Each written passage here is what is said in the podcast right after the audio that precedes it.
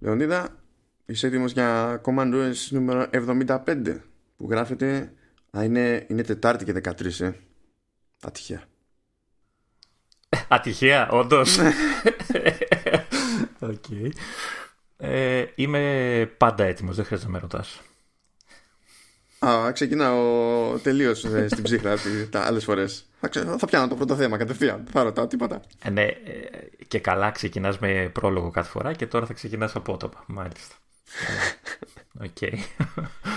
Τι κάνεις, Μάνο, καλά είσαι; Ε, χαιρετάω, χαιρετάω το κοινό, χαιρετάω το δικό μου κοινό, το συγκεκριμένο, το, το fan club. Ε, χαιρετάω και τους υπόλοιπους έτσι να μην ζηλεύουν. Τετάρτη. Τετάρτη. Πες τα στοιχεία σου έτσι για να, να χαίρεσαι. Όχι, τα, τα είπαμε, τα είπαμε. Πάλι δεν πρόσεχες, ε. Τι, είπες ώρα, δεν άκουσα, είπες και ώρα. Ώρα δεν λέω ποτέ. Α, δεν λες ποτέ. Ε. Καλά.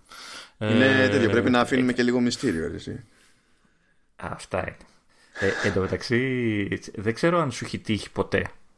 Μιας και είπαμε για ώρα. Εδώ και κάμποσο διάστημα, κυρίως στο iPad, αλλά σήμερα το, το έφαγε και ο Mac, ο Mac Mini.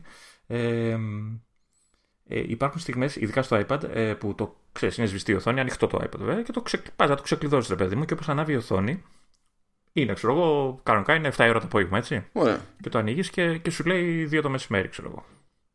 Ή κάποια άλλη ώρα τέλος πάντων, τυχαία. Έτσι. Και ξαφνικά, ξέρεις, ξεσκαλώνει και δείχνει την ώρα. σήμερα ο Mac, ναι, σήμερα ο Mac, ε, το, τον ανοίγω, μέχρι να μπουτάρει και να ανοίξω και τα Windows και αυτά, έχω πάει να φτιάξω ένα καφέ, οπότε ε, ε, ξαφνικά έχω τη σύζυγο και λέει, όχ, γιατί είναι 3 παρατέταρτο; 10 και μισή το πρωί τώρα.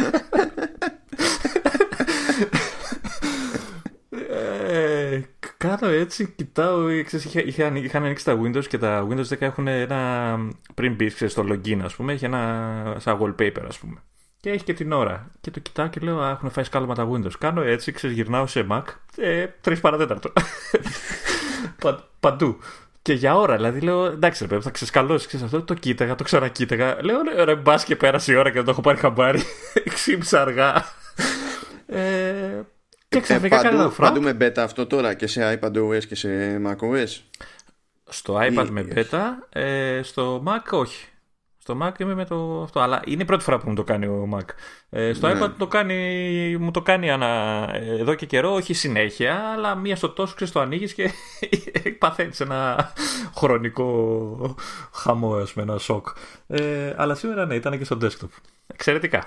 Περίεργο αυτό, γιατί εντάξει και οι δύο συσκευές, βασικά όλες οι συσκευές πια, ε, συγχρονίζουν ε, μέσω δικτύου για την, για την ώρα για να μην χάνουν ας πούμε. Αλλά κανονικά υποτίθεται ότι εντάξει αν για κάποιο λόγο υπάρχει πρόβλημα σε αυτό το συγχρονισμό ε, δεν πρέπει να χάνει την μπάλα το, το σύστημα. Πρέπει να υπολογίζει και πάλι ρε παιδί μου. Δεν ξέρω. Δεν ξέρω, αυτό. Δεν ξέρω. Κοίτα, ε, επειδή ήταν 10 το πρωί και έδειχνε 3 το μεσημέρι, το μόνο που σκέφτηκα ήταν ότι η Apple είναι πάρα πολύ μπροστά από την εποχή της και αυτό φαίνεται και προς τα έξω. Εγώ θα σκεφτόμουν να στήσω ότι όπου να είναι σχολάω. Ναι, ε, ήταν, μια, ήταν μια μικρή χαρά, αλλά ξέρεις, δεν, δεν κόλλαγε ρε παιδί μου, γιατί όλο το άλλο το, το πράγμα μου έλεγε ότι είναι ακόμα πρωί, δούλεψε. Εντάξει, τι να γίνει. Με την ώρα. Και εγώ έπαθα ένα σοκ εκεί πέρα, το οποίο θα συνεχιστεί μετά τη συγκεκριμένη ηχογράφηση, γιατί έγινε update εκεί στο, στο Logic Pro και έχει αλλάξει μάλλον, γιατί μία επεξεργασία προλάβα να κάνω από το update και μετά, ο τρόπος με τον οποίο φαίνονται οι κυματομορφές και ενώ έχω συνηθίσει να τα βλέπω κάπως και να ξέρω ότι κάποια πράγματα που βλέπω σημαίνουν το τάδε τώρα ό,τι έχει συνηθίσει το μάτι μου δεν ισχύει οπότε δεν ξέρω τι να υπολογίζω σε διάφορα σενάρια. Κάτι ρυθμίσεις μου πλέον απλά δεν λειτουργούν έτσι όπως λειτουργούσαν. Και ναι θα ξεκινήσει μια νέα περιπέτεια. Δεν ξέρω καν αν είναι bug αυτό ή αν ε, έγινε επί τούτου. Οπότε αν βρω νέες ρυθμίσεις κάποια πράγματα δεν ξέρω αν θα μου σκάσουν στη μάπα μετά πάλι να, δεν, δεν έχω ιδέα. Είναι λίγο άγρια δύση. Και η πλάκα είναι βέβαια ότι αυτό δεν το έπαθα με νέα beta στο macOS. Αυτό το έπαθα με νέο κανονικότατο update στο Logic Pro. Και κάπως έτσι ο Μάνος μας λέει ότι βγήκε ενημέρωση στο επαγγελματικό ε, την επαγγελματική εφαρμογή για ήχο, μουσική, εγγραφή, ηχογράφηση, δεν ξέρω τι. Πώς ναι, αλήθεια είναι ότι Pro. πιο πολύ στημένο είναι για μουσική, αν και γενικότερα μπορείς να κάνεις οτιδήποτε για ήχο. Δηλαδή, ακόμα και οι αλλαγές, οι προσθήκες που κάνανε και τέτοια στην έκδοση 10,5 εστιάζουν αποκλειστικά σε θέματα μουσικής. Δηλαδή, τίποτα σε επίπεδο λειτουργικό από αυτά που ανακοινώσανε ότι προσθέτουν δεν μας αγγίζει εμάς, ρε παιδί μου. Ε, αλλά εντάξει, δεν υπάρχουν και άπειρα προγράμματα επεξεργασίας ήχου αυτού του επίπεδου έτσι κι αλλιώς. Οπότε ξέρεις, αργά ή γρήγορα. Δηλαδή δεν είναι περίεργο ότι το χρησιμοποιούμε εδώ για να μοντάρουμε podcast. Και να πω δύο πραγματάκια. Πρώτον, ε, κάπως έτσι ο Μάνος βάζει ένα θέμα που δεν το έχουμε γράψει. Είπε θα το αποφύγει να το γράψει, να το πούμε. Ε, εντάξει, δεν το έκανα τώρα, δεν το παραχωρούμε. και δεύτερον, αν δεις ότι τα βρίσκεις σκούρα με, την, ε, με το μοντάρισμα της ηχογράφησης του Commando S και τα λοιπά, ε, πιάσε μια κιθάρα και εσύ και παίξε κάτι, δείξε μας ε, τις ικανότητες σου στη μουσική. Καλά, άστο αυτό. Ναι. Οι ικανότητες μου στη μουσική είναι 10 επίπεδα κάτω από τις ικανότητες μου στη ζωγραφική, όπου εκεί το επίπεδο μου είναι το κλασικό stick figure, ξέρεις, ανθρωπάκι. Τι καταφέρνεις να κάνεις τέτοια ανθρωπάκια, γιατί εγώ και αυτά στραβά τα φτιάχνω. Εντάξει. Στραβή είναι και οι άνθρωποι εδώ που τα λέμε. Λειτουργεί ως. Πέσω την αλληγορία, ρε φίλε. Ξέρω. Και μιας και είμαστε στις τέχνες, έτσι, ναι. μιας και είμαστε στις τέχνες, έτσι, ας περάσουμε και σε μια. σε ένα από τα θέματα τα πρώτα που έχεις γράψει. Όντως, καθόλου δεν το είχαμε υπολογίσει ότι θα βγει έτσι, αλλά να που βγήκε. Λοιπόν, ε, έχουμε και λέμε ανακοινώθηκε μια νέα παραγωγή για Apple TV Plus που είναι δημιουργία της Σοφία Κόπολα δεν λέω Σοφίας γιατί δεν είναι ελληνικά οπότε μην μου, μην μου, τη, μην τη λέτε ε, έτσι κι αλλιώς έχουμε αναφέρει και στο παρελθόν ότι έχει μια ε, συγκεκριμένη συνεργασία από το 2018 συμφωνημένη με, με την Apple Σοφία Κόπολα και προϊόν αυτής τέλος πάντων είναι μια τηλεοπτική μεταφορά ε, ενός μυθιστορήματος που λέγεται The Custom of the Country είναι μυθιστόρημα που πρωτοεκδόθηκε το 1913 και σχετίζεται με την ιστορία. Τώρα πραγματικά σε αυτό το όνομα δεν υπάρχει ελπίδα. Θα, σας, θα το πω θα το πω έτσι όπως γράφεται δηλαδή χωρίς να προσπαθήσω να το πω σωστά και μετά θα πω πως φαντάζομαι ότι λέγεται. Έτσι. Ούντινε Σπραγκ ε, με βάση τα αμερικανικά δεδομένα καλά το Sprague θα είναι Sprague σίγουρα εντάξει, αλλά το Undine φαντάζομαι ότι θα το λένε είτε Undine είτε, είτε Undine αλλά πραγματικά δεν ξέρω τι να υποθέσει δεν ξέρω ποιος σκέφτεται αυτό το όνομα. Δεν ξέρω που κρατάει. Undine χωρίς το ε παίζει. Ναι παίζει και Undine εδώ που τα λέμε ναι. παίζει γι' αυτό. Αλλά δεν, δεν έχω καμία σιγουριά για κανένα ενδεχόμενο. Το τέτοιο όνομα πρώτη φορά στη ζωή μου το πέτυχα. Αυτινής λοιπόν την ιστορία. Αυτινής ναι που υποτίθεται ότι είναι μια, μια νεαρά στη τέλος πάντων πιο κέντρο δυτικές πολιτείες της, των Ηνωμένων Πολιτειών και προσπαθεί όντας στη, στη Νέα Υόρκη να ανέβει κοινωνικά κτλ. Δεν είδα τώρα περισσότερες λεπτομέρειες, δεν είναι ότι διάβασα τώρα και πραγματική περίληψη του, του βιβλίου αλλά η συγκεκριμένη προσπάθεια τέλος πάντων νομίζω ότι είναι η πρώτη φορά που μπαίνει στη διαδικασία η, η Κόπολα να ασχοληθεί με σειρά. Τώρα αυτό παίζει να είναι limited series το μεταξύ. Δηλαδή έτσι κι αλλιώς να είναι φτιαγμένο για να είναι μια ας το πούμε σεζόν με συγκεκριμένο αριθμό επεισοδίων και να τελειώνει αυτό το πράγμα. Δεν νομίζω ότι θα πάει να το τραβήξει παραπέρα. Αλλά τέλος πάντων γιατί, και για την Apple είναι κάτι καινούριο και από ό,τι φαίνεται και για την Σοφία Κόπολα είναι κάτι καινούριο. Και that's it. Και, να... και προχωράμε. προχωράμε. Ε, δεν έχουν πει πότε το υπολογίζουν το, το πανέ. Όχι, όχι, δεν έχουν πει. Όχι. Αργή, άρα αργή λογικά. Ναι, στην ουσία έγινε η ανακοίνωση, ξέρεις, του, της σειράς ως παραγωγής. Η συμφωνία έχει, είναι από το 18. Η συμφωνία είναι γενικότερη με την Κόπολα για παραγωγές. Αλλά η ανακοίνωση της συγκεκριμένης παραγωγής είναι το νέο της υπόθεσης. Οπότε πάει αυτό. Και συνεχίζουμε έτσι την τουρνέ μας στις υπηρεσίες που έχουμε Apple Arcade. Και κοιτάξτε να δείτε τι έχει γίνει τώρα εδώ πέρα. Ε, εντάξει. Ε, άμα θες το αναλύω, δεν έχω κανένα θέμα. λοιπόν, λοιπόν. Ε, έχουν συμβεί τα εξής. Ε, εγώ παίζω για, για review του το, για review του έλα, έλα, έλα θα το φτιάξω πάλι εγώ παίζω για review Persona 5 Royal το οποίο μου έχει διαλύσει τη ζωή του έχω ρίξει ήδη 65 ώρες και αυτό με εμποδίζει το να αφιερώσω ιδιαίτερο χρόνο σε κάποια άλλα πράγματα τέλος πάντων. Ένα από αυτά τα πράγματα ήταν η κυκλοφορία του The Other Side που είναι ο πιο πρόσφατος τίτλος που μπήκε στην υπηρεσία Apple Arcade.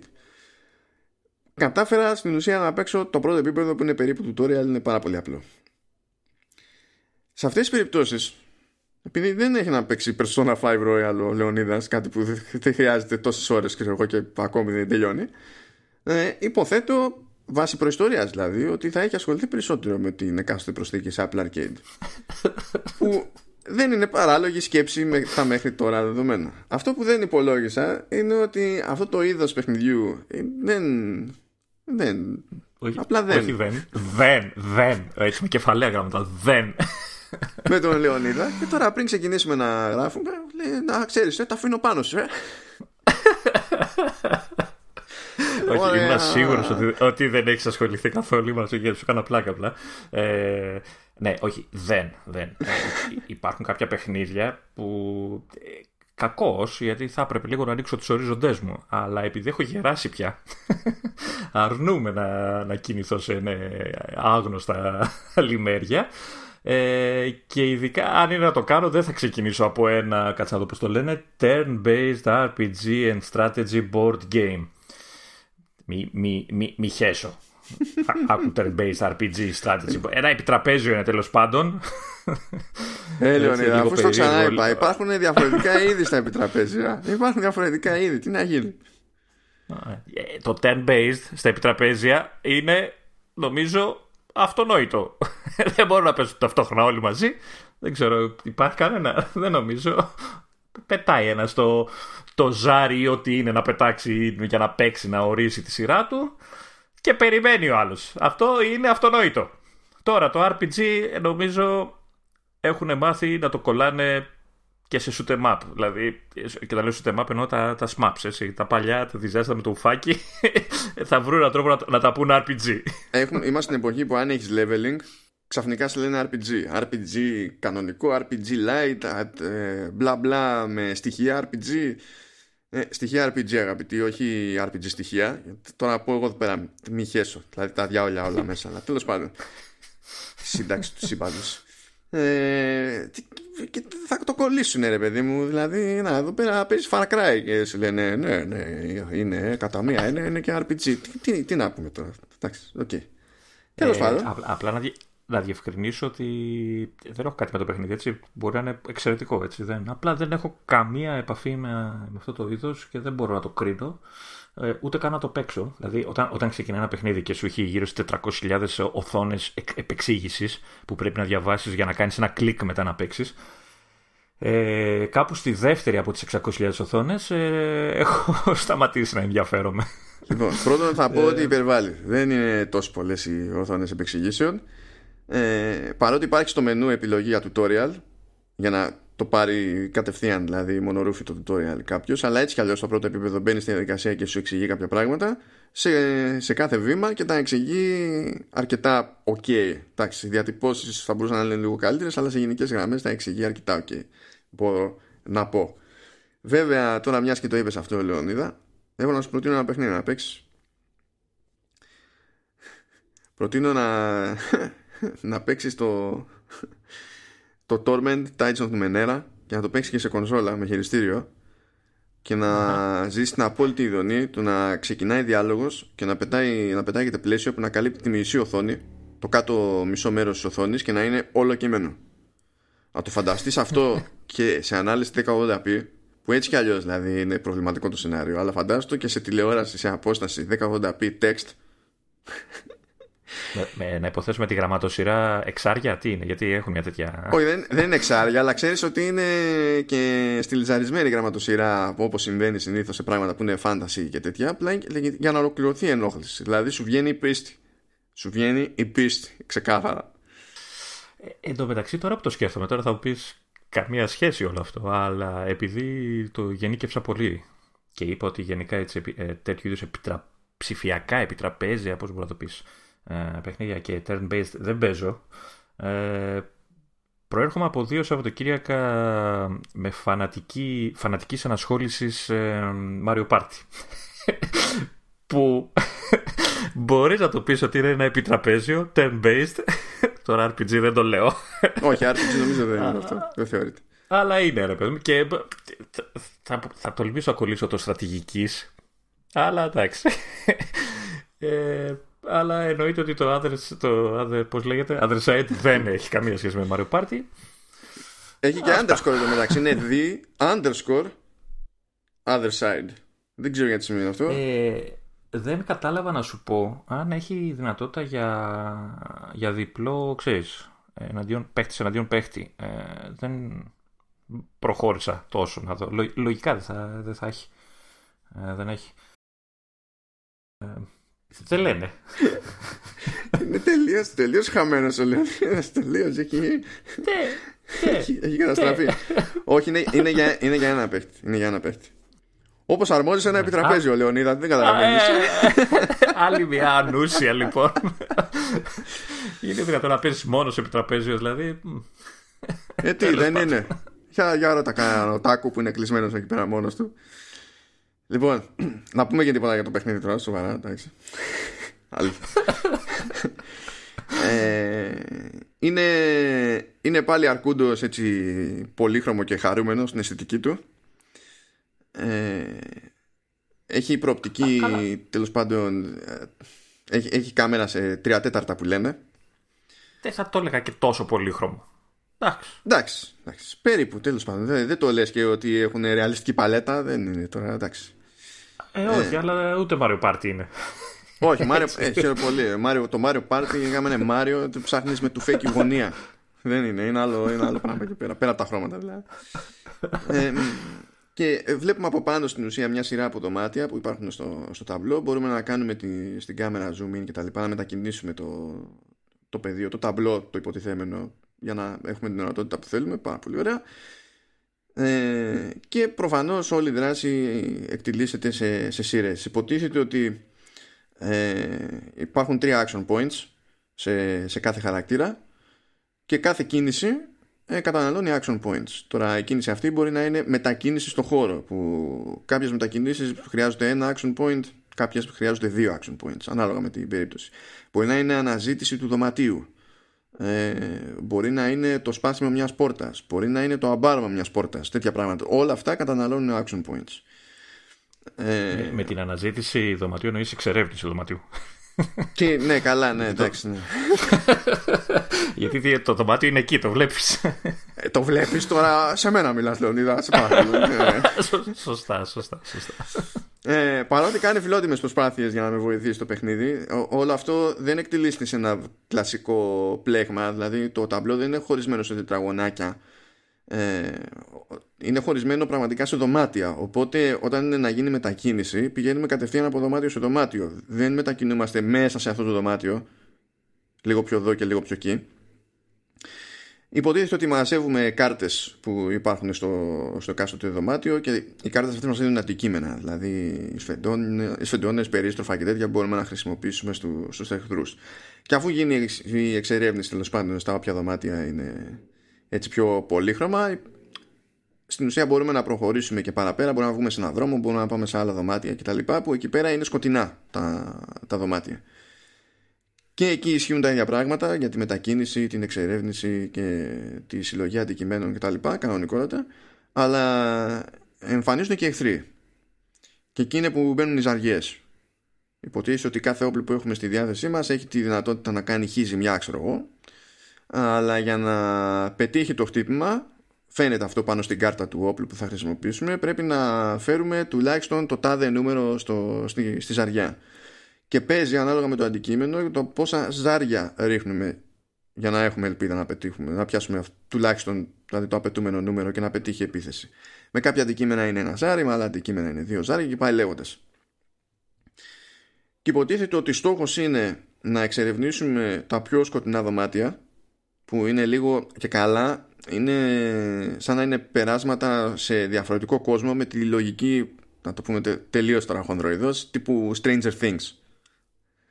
Ε, ε, ψάχνουμε κάποια αντικείμενα που λέγονται anchors και πρέπει να καταστρέψουμε αυτά τα anchors και όταν τα καταστρέψουμε τότε πάβουν να είναι σκοτεινά στην ουσία αυτά τα, τα δωμάτια πανέρχονται στην κανονική τους μορφή και αν διαλύσουμε όλα τα anchors στο, στο ταμπλό τότε εμφανίζεται ένα καινούριο πλακίδιο που στην ουσία είναι η έξοδος και πρέπει να φροντίσουμε να μετακινήσουμε τους χαρακτήρες προς την έξοδο. Τώρα προφανώς αν έχουμε λιώσει όλους τους χαρακτήρες το πάμε ραχάτι. Αν δεν μας παίρνει να λιώσουμε όλους τους χαρακτήρες ή κάναμε κακή διαχείριση κτλ θα θέλει εκεί λίγη ιστορική προδέμη παραπάνω ώστε να καταφέρουμε να φτάσουμε στην έξοδο όταν εμφανιστεί χωρίς να μας διαλύσουν οι εχθροί. Και πάει λέγοντας. Αυτό είναι το concept στην ουσία. Ε, απορώ που δεν υποστηρίζει, σε, δεν υποστηρίζει χειριστήριο καθόλου. Αυτό μου κάνει εντύπωση μεγάλη. Από ποια άποψη; Εντάξει, καταλαβαίνω ότι δεν πιάνουμε το χαρακτήρα που ελέγχουμε και κινούμαστε στο χώρο κανονικά. Okay. Αλλά επειδή τα δωμάτια αυτά είναι σχετικά μεγάλα. Οπότε στην ουσία διαλέγεις μεγάλα πλακίδια στο, στο ταμπλό. Μπορούσες να το κάνεις αυτό με, με χειριστήριο. Να κάνεις ένα highlight ας πούμε και να, και να κάνεις και map τις διάφορες κινήσεις, τις διάφορες ενέργειες που έχεις στα πλήκτρα ξέρω εγώ και να είσαι ok ξέρω εγώ. Που σημαίνει ότι δεν παίζει ούτε στο Apple TV, δηλαδή δεν το είδα καν στο Apple TV. Ε, αν δεν έχει χειριστήριο, τι θα πρέπει να το κάνεις με το τηλεκοντρόλ. Ναι. Ε, ναι. Τώρα να, να, σου πω, ε, εγώ βλέπω την καταχώρηση γιατί το δοκίμασα σε Mac. Εσύ το κατέβασα αλλού; Σε iPad. Αυτό είναι λίγο περίεργο γενικά γιατί και στην καταχώρηση, δηλαδή στο App Store που βλέπω την καταχώρηση, ε, δεν κάνει καν τον κόπο να αναφέρει τις άλλες εκδόσεις. Δηλαδή έχει screenshots μόνο για Mac και μετά τέλος. Ενώ υπάρχουν και άλλες εκδόσεις εμφανίζει άλλες εκδόσεις το store. Το store πλέον εμφανίζει, εκτός αν δεν το κάνει στο arcade, το οποίο αν το κάνει όλο το υπόλοιπο store και δεν το κάνει στο arcade είναι λίγο λάθος. ναι. ε, θα με βάλεις τώρα να το βάλω στο Apple TV για να δω αν παίζει με χειριστήριο. Αλλά αν δεν παίζει όντως, ε, τότε αναγκαστικά με το, με το τηλεκοντρόλ του Apple TV, το οποίο είναι εξαιρετικό γενικά. Όχι, βλέπει λέει και στο, παίζει και στο, ε, λέει ότι έχει και Apple TV App. Στο store που βλέπω σε iOS δείχνει ότι λειτουργεί, για, λειτουργεί σε iPhone, λειτουργεί σε iPad και σε Apple TV. Φαντάζεται να είναι μόνο με το trackpad του, του Siri Mode. ε, την προηγούμενη εβδομάδα είχαμε το, τον Everson, αν θυμάσαι. Ένα ναι. έτσι ωραίο στυλιζασμένο ατμοσφαιρικό παιχνιδάκι. Λοιπόν, για κάποιο λόγο, και ήθελα να το ρωτήσω την προηγούμενη εβδομάδα και το ξέχασα. Ε, παίζει σε όλες, σε όλες τις πλατφόρμες της Apple, okay. ε, στο Mac το μέγεθος είναι 1,1 γίγα. OK. Mm. Στο, στο, στο, iPad είναι το διπλάσιο. Είναι 2, τόσο. Και δεν καταλαβαίνω το λόγο. Ε, ανάποδα ίσως και να το καταλάβαινα, δηλαδή στο Mac να είναι πιο μεγάλο το, το παιχνίδι. Και δεν το κατάλαβα ποτέ. Α πω δεν ξέρω σε Mac είδες τι υποστηρίζει από αναλύσεις. Γιατί μου έχει, μου έχει τύχει σε προηγούμενους τίτλους να με αφήνει να διαλέξω πούμε, τη φυσική ανάλυση του, του MacBook Pro εδώ πέρα που είναι Retina και είναι High DPI. Αλλά όταν έτρεχε το παιχνίδι, αυτό που έτρεχε στην πραγματικότητα δεν ήταν High DPI. Ήταν κανονικό, απλά scaled up. Ναι, δεν, ναι, δεν βλέπω τώρα να δεν μπορώ να το δω τώρα.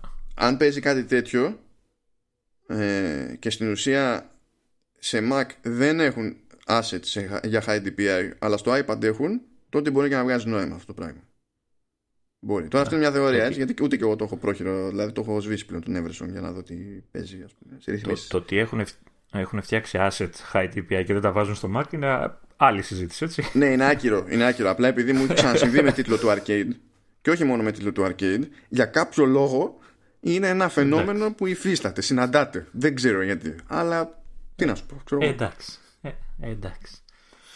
Εντάξει. Λύσαμε λοιπόν την απορία σου και προχωράμε. Ωραία, πάει από αυτά. Δεν έχεις άλλη υπηρεσία, βλέπω. Όχι, όχι. Αυτά δεν... Οπότες πάμε σε bugs. σε bugs. σε bugs. Τέλος επεισόδιο λοιπόν. Bugs. Έτσι σκέτο. Ξέρω, μια λέξη. Ναι. Μου έχεις εδώ ένα bug για φωτογραφίες. για image capture μάλλον.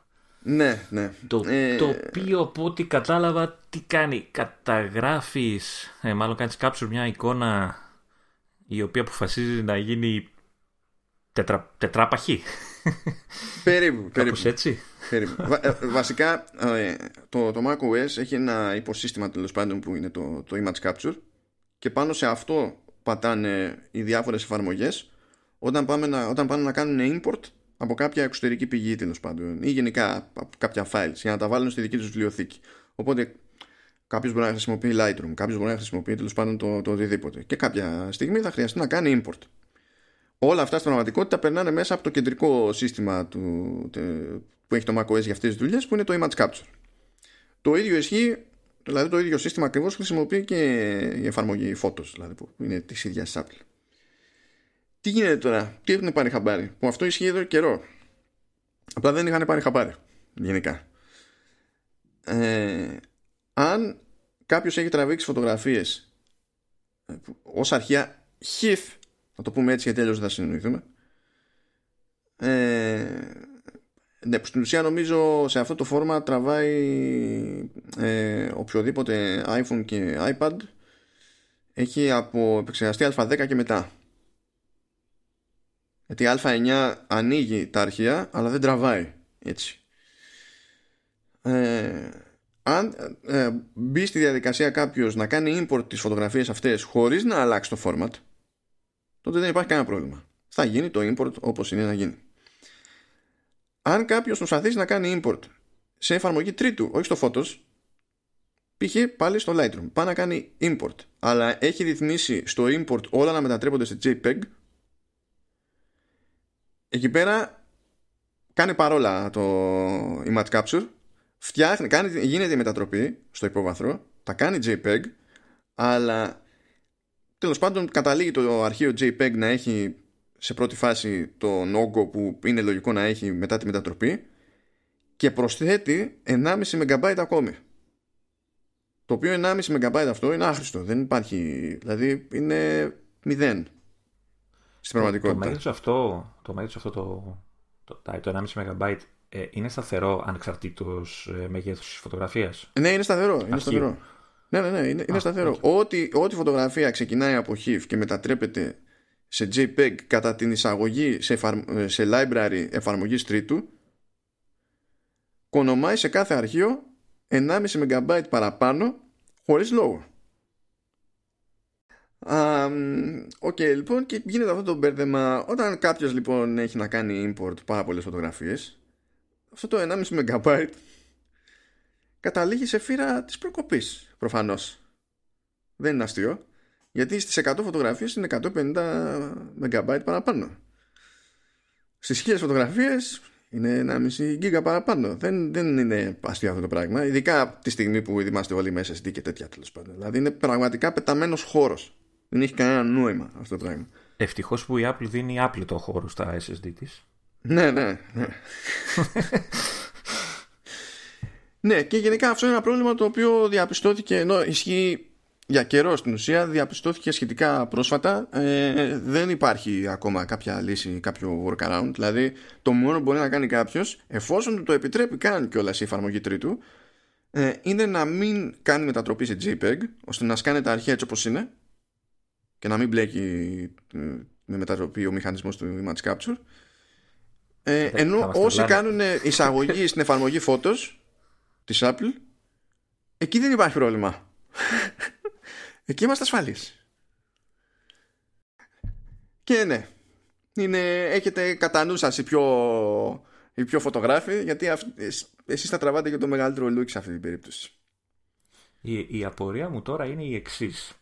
Ε, η Apple λέει ξέρει το bug και προφανώς κάποια στιγμή κάτι θα κάνει να το διορθώσει.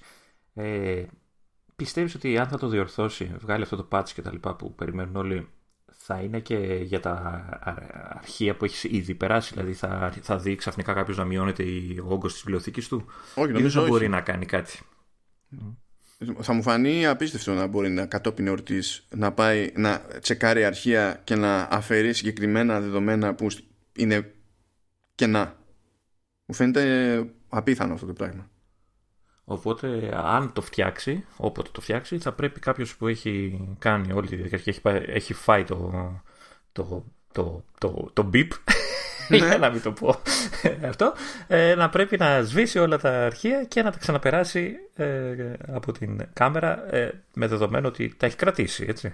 Ναι, αυτό είναι το μεγάλο ερωτηματικό, γιατί οι άνθρωποι που έχουν λόγο να κάνουν πιο συχνά εισαγωγή φωτογραφιών σε σε εφαρμογές επεξεργασίας από τρίτους είναι εκείνοι που τραβάνε περισσότερο από όλους τους άλλους. Και προφανώς από ένα σημείο και έπειτα μπορεί και να σβήνουν πράγματα.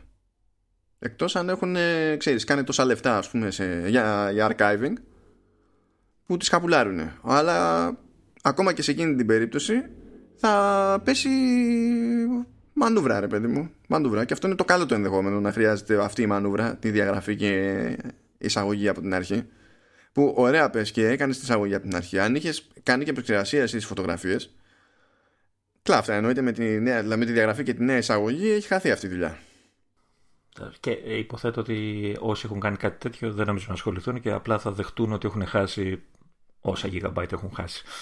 Δεν νομίζω να ξανακάτσουν τώρα να φτιάξουν τις φωτογραφίες όπως όπως τις είχαν φτιάξει. Ε, τώρα, βέβαια, ξέρω ότι οι επαγγελματίες ε, φωτογράφοι που ασχολούνται όλοι με όλο αυτό το επεξεργασία και αυτά έχουν κάποια έτοιμα. Τώρα, προφίλ τα λένε, δεν ξέρω, κάποιες έτοιμες ρυθμίσεις που περνάνε, ξέρεις, κάποια συγκεκριμένα πράγματα στις, σε όλες τις φωτογραφίες τους, αλλά και πάλι ε, εικάζω ότι θα χρειαστεί να κάνουν πολύ επιπλέον δουλειά για να σώσουν ό,τι είναι να σώσουν.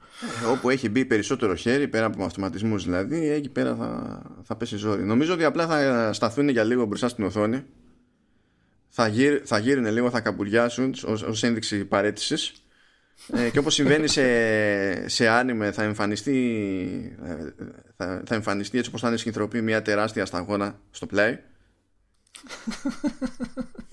και θα προχωρήσουν στη ζωή τους. Δεν νομίζω δηλαδή να δεχτούν κάτι άλλο. Και προχωράμε, προχωράμε γιατί έχουμε κι άλλο, έχουμε κι άλλο bug. Το οποίο είναι, είναι ταυτόχρονα πιο εντυπωσιακό ε, και λιγότερο προβληματικό σε σχέση με το προηγούμενο. Ε, Περιτώ να πω ότι όταν διάβασα το, την πρώτη είδηση ξέρεις, ε, ε, λαχτάρισα μέσα μου δηλαδή έτσι όπως το παρουσιάζουν ε, εντάξει, εντάξει. Ξεκολλάτε λίγο ρε γάμο του. Εντάξει, κοίτα, τεχνικός. Ένα δίκιο το έχω. Ναι, όχι. Ναι, ε, σαφώς. Αλλά ε, οι, οι, τίτλοι του στυλ ε, καταστρεφόμαστε τώρα και καίγεται το λάπτοπ σας και ε, προσέχτε, πετάχτε το γιατί σας κλέβουν δεδομένα επί τόπου. Ε, εντάξει. ναι, αυτά είναι, είναι, ψυχραιμία. Είναι, είναι λίγο, λίγο μια ισορροπία, ρε παιδί μου. Λοιπόν, ε, να εξηγηθούμε βέβαια. Υποτίθεται ότι ε, ένας ερευνητής, όπου ερευνητής σε θέματα ασφαλείας σημαίνει ότι κάνει νόμιμο hacking, ψάχνει στην ουσία για τρύπες ασφαλείας και τις δηλώνει μετά και τα λοιπά. Και σε κάποιες περιπτώσεις βγαίνει και φράγκο από αυτές τις ιστορίες. Γιατί ε, δεν λες το όνομά του; Αυτό είναι όνομα να πεις. Α, πες το, δεν συγκράτησα το όνομα σου. Όχι, το, το, το, βλέπω, τι να πω, δεν, δεν λέγεται. Bjorn ξέρω εγώ, Ρουτεμπεργκ, Ρίτερμπεργκ. Α, ωραία, ωραία. Μου θύμισες τη, τη μισή σκέψη που έκανα για το όνομα στην πρώτη ανάγνωση. Νομίζω ότι είναι ταιριαστό ότι το άτομο λέγεται Bjorn. Ε, κρατάει από μια κουλτούρα που μας έδωσε τον Θόρ, το θεό του κεραυνού, μεταξύ άλλων, και όλο το μπάγκ έχει να κάνει με θύρες Thunderbolt. Αυτό μου άρεσε πάρα πολύ. Να, να κάνω μια σημείωση για τον εαυτό μου, ε, να μην ξανά τσιγκλίσω το μάνο σε τέτοια θέματα. Ορίστε, ορίστε. Είδες; Λοιπόν, να πούμε δύο βασικά πράγματα. Δεν θα το κάνουμε πολύ νιανιά. Στην ουσία ε, μιλάμε για ένα κενό ασφαλείας που σχετίζεται με τη στήρες Thunderbolt. Οπότε όλο αυτό επηρεάζει Mac με Thunderbolt 2 και Thunderbolt 3 από ό,τι, από θυμάμαι. δεν ήταν να αναφέρεται κάτι για Thunderbolt 1 αλλά τέλος πάντων και να μου διαφεύγει στην ουσία θέλουμε Mac με Thunderbolt και... Ε, μιλάνε για μηχανήματα, για θύρες μάλλον και άρα και μηχανήματα που έχουν κυκλοφορήσει από το 11 έως και σήμερα, έτσι, έως και το 20. Ναι, ναι. Οπότε ναι. δεν ξέρω αν πιάνει το, το Thunderbolt 1 που λες. Ε, σίγουρα βέβαια πιάνει τα USB-C, έτσι, μην ε, χαίρονται κάποιοι αν δεν Καλά, ναι. θύρα Thunderbolt per se. ναι. Είναι και USB-C μέσα. Και τέλος πάντων υπάρχουν διάφορα κενά ασφαλεία στην όλη διαδικασία που μπλέκουν λίγο και με το, το controller chip που υπάρχει μέσα στο σύστημα για αυτές τις θύρες και τα λοιπά και υπό συνθήκη μπορεί κάποιος ε, να παραβιάσει πλήρως το, το σύστημα, να αποκτήσει πρόσβαση σε όλα τα δεδομένα του συστήματος και το σύστημα να μην έχει και ιδέα ότι έγινε αυτό το πράγμα. Να μην, αφήνει, να μην μένουν δηλαδή αποδεικτικά στοιχεία, τουλάχιστον ψηφιακά αποδεικτικά στοιχεία, έτσι. Και τώρα έτσι που πανικοβληθήκατε λίγο να πούμε το εξής ότι πρώτον, πρώτον ε, έχουν γίνει ήδη γιατί είχε δηλωθεί αυτό το θέμα σε εταιρείες πρώτα και κατόπιν εορτής αποκαλύπτεται έτσι, αυτά, έτσι γίνεται συνήθως το πράγμα σε αυτές τις περιπτώσεις ώστε να μην το να μην μείνουν εκτεθειμένοι οι χρήστες στην ουσία ε, πριν έχει την ευκαιρία μια εταιρεία να κάνει κάποιες διορθωτικές κινήσεις ε, όσοι είναι σε πρόσφατες εκδόσεις του, του macOS ε, είναι πιο ασφαλείς. Έτσι κι αλλιώς σε macOS ήταν λίγο πιο δύσκολο σε σχέση με Windows σε πρώτη φάση αλλά έχουν γίνει και αναβαθμίσεις στα, στα λειτουργικά ώστε να αποτρέπονται να αντιμετωπίζονται κάποια από αυτά τα κενά ασφαλείας όσο γίνεται τέλος πάντων γιατί είναι και κενά που προκύπτουν και λόγω ιδιαιτερότητας του, του hardware. Και προφανώς δεν μπορεί κάποιος με το software να κάνει ότι άλλαξε το hardware. Α, αλλά όπως και να το πάρουμε ε, για να πιάσει σε οποιοδήποτε βαθμό τόπο αυτό το exploit κάποιος πρέπει να βρεθεί στο χώρο με το, με το σύστημα. Χρειάζεται να ξεβιδώσει το, το σύστημα. Πρέπει να καρφώσει πάνω ε, ε, καλώδια εργαλειάκια κτλ. Να χρησιμοποιήσει άλλο σύστημα για να πιάσει το, το exploit και ύστερα πρέπει να αφιερώσει και το χρόνο που χρειάζεται για να βρει τα δεδομένα που θέλει, να τραβήξει τα δεδομένα που θέλει, να κάνει cloning κτλ. Αυτό γενικά είναι λίγο δύσκολο. Δηλαδή, αυ... ε, ε, ε, ή, ή κάποιος, δηλαδή, ε, είναι πιο, ε, πιο μεγάλη ανησυχία σε περίπτωση κλοπής του συστήματος παρά σε οποιοδήποτε άλλο σενάριο. Γιατί τώρα ακόμα και να πούμε ότι κάποιος θα μπει στο σπίτι κάποιου επειδή θέλει συγκεκριμένα δεδομένα από ένα MacBook που το έχει στα μπάρια ας πούμε ε, και εξασφαλίζει να έχει και τα 10, 15, 20 λεπτά που χρειάζεται όπως και δίποτε για να κάνει όλη τη δουλειά του μέσα στο σπίτι με ένα παρατημένο MacBook. Είναι, έχει μια δυσκολία έμφυτη αυτό το σενάριο. Όσο να πούμε. Κοίτα, αν είναι να κάνει όλο αυτόν τον κόπο έτσι απλά για να α, δει μια φωτογραφία μου γιατί έχει ένα πάθος απέναντί μου. Ε παιδί μου εντάξει θα τη βάλω στο facebook κάπου ναι. Ζήσε τη, την περιπέτεια που θέλεις. Ξέρω εγώ τι να πω. Ε, ε, απλά ναι. να πω εδώ, επειδή είπες ότι τα Windows είναι πιο ευάλωτα, ήταν, είναι, είναι ακόμα, δεν ξέρω γιατί είπες ότι κάνανε update. Ε, αυτό ισχύει και για όσους ε, έχουν Mac και χρησιμοποιούν Windows μέσω Bootcamp. Ε, δεν ξέρω βέβαια αν ε, πετυχαίνει και εμένα που τα χρησιμοποιώ μέσω Parallels αν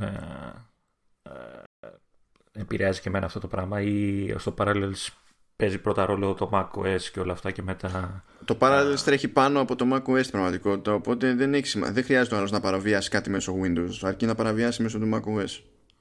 Ναι, το οποίο είναι από ό,τι λένε πιο δύσκολο. Πιο... Είναι πιο δύσκολο συγκριτικά, ναι.